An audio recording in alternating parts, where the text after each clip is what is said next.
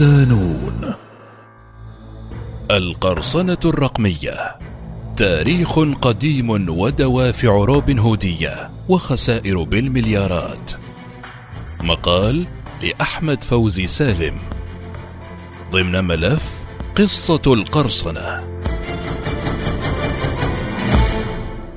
قرصنة البرمجيات واحدة من أخطر قضايا القرصنة في العصر الحديث. توسعت بشدة وبأشكال مختلفة وهي في أبسط تعريفاتها النسخ غير المعتمدة للبرامج المدفوعة والتحايل على الاستخدامات المرخص لإنتاج ملايين النسخ الشعبية وانتهاك حقوق الطبع والنشر. وباستثناء بعض الأدوار الأخلاقية تعتبر قرصنة البرامج واحدة من أبغض شرور التكنولوجيا. متى ظهرت قرصنة البرامج؟ عرفت ظاهرة قرصنة واختراق البرمجيات مع الانتشار الواسع لاستخدام الكمبيوتر لكنها تعود تاريخيا إلى ما قبل ذلك بكثير وتحديدا عند بداية عام 1903 حيث كان الفيزيائي جون أمبروز فيلمنج يستعد لعرض إحدى عجائب القرن الجديد التي تتخلص في نظام التلغراف لاسلكي بعيد المدى ابتكره الإيطالي جوليلمو ماركوني. تلخصت المفاجأة في إرسال الجهاز قصيدة ساخرة بدلا من الرسائل المتعارف عليها للجهاز. والمثير أن التلاعب الذي حدث فسره البعض على أنه أعمال سحر وغيبيات، خاصة أن المخترق كان الساحر البريطاني نيفيل ماسكيلين، الذي أوضح على الفور الهدف من هذه الخدعة، التي أراد منها كشف الثغرات الأمنية في هذا الاختراع من أجل الصالح العام. تطورت قضية الاختراق البرامجي بعد أكثر من ربع قرن على حادثة التلغراف اللاسلكي وتحديدا عام 1932 بعدما تمكن خبراء تشفير من بولندا وهما ماريان ريجوسكي وهنري زيجلاسكي وجيرزي روزيكي من فك شفرة جهاز إنيغما الذي استخدمه الألمان حصريا خلال الحرب العالمية الثانية لإرسال واستقبال رسائل سرية. تطورت القرصنة البرامجية بطريقة أكثر تعقيدا في سبعينيات القرن الماضي. على يد جون درابر المبرمج الأمريكي الأشهر في تلك الحقبة حيث استطاع التلاعب بأنظمة الهاتف والخصائص التشغيلية له وتحكم في توجيه المكالمات وأجرى مكالمات مجانية بعيدة المدى. وعلى ضوء هذا الاختراق ظهرت واحدة من أنجح شركات الكمبيوتر في العالم التي أسسها كل من ستيف وازنياك وستيف جوبز. في الثمانينيات كان الأمر مختلفا، حيث كان عقدا فاصلا في تاريخ القرصنة البرامجية، إذ أتيح للجمهور العام الحصول على أجهزة الكمبيوتر بشكل شخصي. بعد أن كانت مقتصرة على الشركات والجامعات المرموقة، وأدى ذلك إلى الاستخدام الواسع لأجهزة الكمبيوتر الشخصية، وبالمقابل الزيادة المتسارعة للهاكرز أو القراصنة. استخدم المخترقون الجدد في هذه الحقبة مهاراتهم الشخصية في تعظيم مكاسبهم بدلا من استخدامها لتحسين أجهزة الكمبيوتر.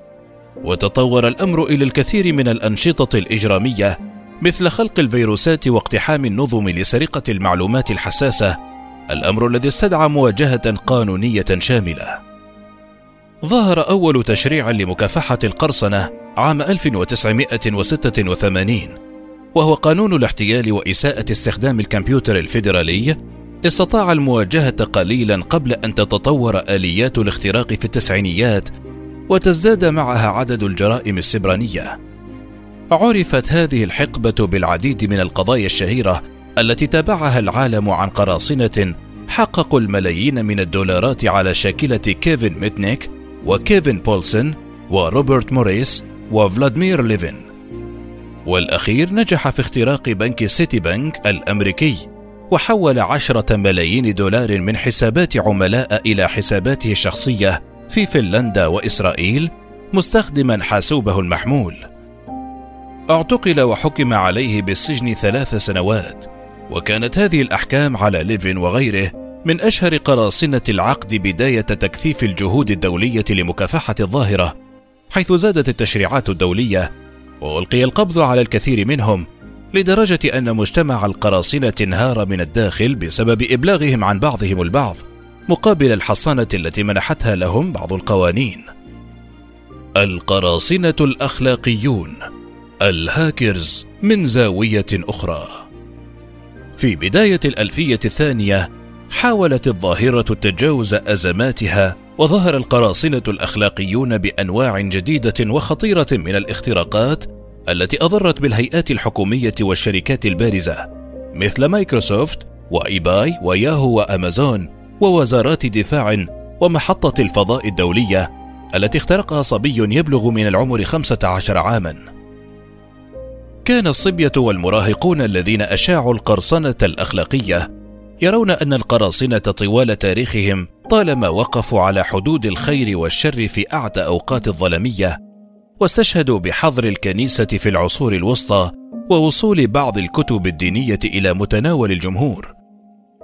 ولم يكن هناك إلا القراصنة الذين تحملوا المسؤولية الأخلاقية وسربوا الأناجيل وتفسيراتها إلى الناس حتى يعرفوا الحقيقة بأنفسهم ودون تدخل كهنوتي يمارس الاستبداد الديني على قناعاتهم. اعتبر القراصنة الأخلاقيون القرصنة حالة يوتيوبية تساعد البشر على مواجهة استغلالهم من القلة التي تتزايد أطماعها ولا تشبع أبدا. وليس هناك مفر من التدخل بأنفسهم لإعادة توزيع حصص المستهلكين بالشكل الذي اعتبروه عادلا أمام جشع الشركات ورجال الأعمال وتخاذل الحكومات. هذه الأفكار كانت مبررا لتدخل القراصنة عام 2009 لمعاقبة العدوان الإسرائيلي على قطاع غزة وانتقموا للشعب الأعزل بضربة بنية الإنترنت التحتية في إسرائيل. فهجموا بكثافة على مواقع إلكترونية حكومية وقدرت عدد الأجهزة التي اشتركت في الهجمات بنحو خمسة ملايين حاسوب على الأقل وفقا لمجلة ناتو ريفيو الإلكترونية وتبنى أغلب الهجوم مجموعة قراصنة أنونيموس. واستمرت بعضها لترد الصاع صاعين في الفضاء الإلكتروني ردا على كل اعتداء إسرائيلي ضد فلسطين. آخر ضربات القراصنة الأخلاقيين ما فعلته مجموعة الهاكر تيف أو الأنونيموس التي احتلت مركز الصدارة في هذا العقد وأصدرت وثائق سرية للغاية وفضحت أسرارا حكومية شديدة الخطورة. وظهر أحد أفرادها قبل أسابيع تزامنا مع التوترات العنصرية في الولايات المتحدة وتصدر عناوين الأخبار بعدما توعد بالانتقام من مقتل جورج فلويد وتعهده بفضح سجل شرطة مينيابوليس الحافل بالعنف والفساد على حد قوله. بعد وقت قليل نفذ بالفعل هجوم إلكتروني واسع على مواقع مدينة مينيابوليس وقسم الشرطة بها مما جعل الوصول إليها غير ممكن وتم تشويه صفحة الويب الخاصة بوكالة تابعة للأمم المتحدة واستبدالها بنصب تذكاري يخلد اسم فلويد.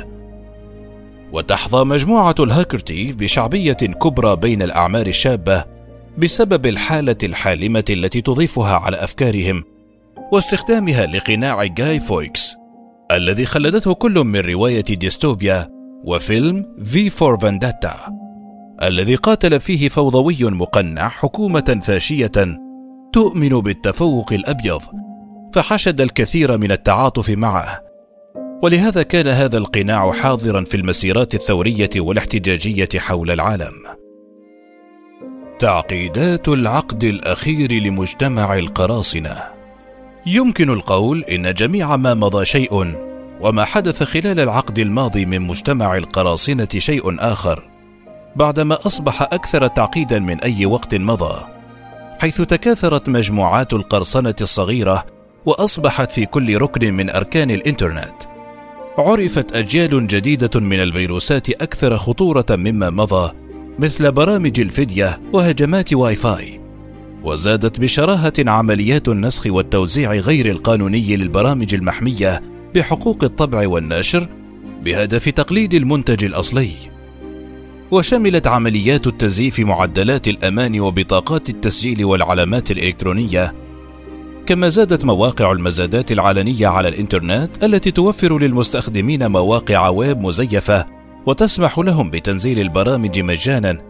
كما تكاثرت الشبكات التي تسمح بنقل البرامج المحمية بحقوق النشر دون إذن. وفقا لدراسة أجراها موقع Business Software Alliance بلغت خسائر الإيرادات التي تكبدتها شركات البرمجيات في عام 2015 نحو 52 مليار دولار. فمقابل كل نسخة برمجيات تم إنشاؤها بشكل غير قانوني تخسر شركة البرمجيات ملايين الدولارات. الخسائر الكبيرة دفعت الكثير من البلدان الأوروبية إلى سن عقوبات قاسية ضد من تتم إدانته سواء شركات أم أفراد. ويثبت القضاء عليهم تهمة صنع البرامج المقرصنة أو مشاركتها أو بيعها ويجبرون على دفع الخسائر مع دفع الأرباح التي حصلوا عليها أيضا. ويعتبر النسخ غير القانوني للبرامج جريمة في كل أنحاء العالم لكن عددا قليلا من البلدان المتطورة هي التي تتشدد في تشريعاتها الخاصة وتخضع الجناة لعقوبات تتجاوز ما خسره مالك حقوق الطبع والنشر. حيث يتم تغريمهم لصالح البلد نفسه وتصل العقوبات في بعض الولايات الأمريكية على سبيل المثال إلى 150 ألف دولار لكل انتهاك لحقوق الطبع والنشر. كيف تحمي نفسك من تبعات قرصنة البرامج؟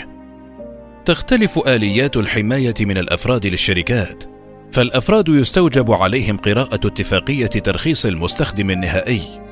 لكل برنامج يتم شراؤه التي توضح الشروط التي تحكم استخدام البرنامج وعدد الأجهزة التي يمكن لفرد استخدام البرنامج عليها. توضح هذه الاتفاقيات الحالات المسموح بها لإنشاء نسخ احتياطية أم لا؟ كما تشرح له كيفية التأكد من شراء البرامج الأصلية من البائعين المعتمدين والعلامات المصادقة والأختام التي تؤكد أن المنتج قادم بالفعل من الشركة المصنعة. أما آليات حماية الشركات فإجراءات الحماية فيها مختلفة حيث يجب على صاحب العمل التأكد من إدراك موظفيه للشروط والأحكام التي تنظم عمل البرامج والتأكد من أمانتهم في استخدام نسخ أصلية وليست مقلدة حرصا على أمنه الشخصي اولا ومعلوماته وهي مميزات توفرها البرامج الأصلية. حرص الشركات والأفراد على اتباع سياسة برامجية تحدد كيفية استخدام البرامج هو بداية خلق هذه الثقافة ورعاياتها تمهيدا للقضاء على القرصنة وتحصين المجتمعات ضد أخطارها. فإن كانت تفيد في بعض المواقف الأسر الفقيرة وغير القادرة على الدفع للبرامج الأصلية فاستمرارها وتثمينها بشراء منتجاتها يولد أضرارا أخرى لا حصر لها.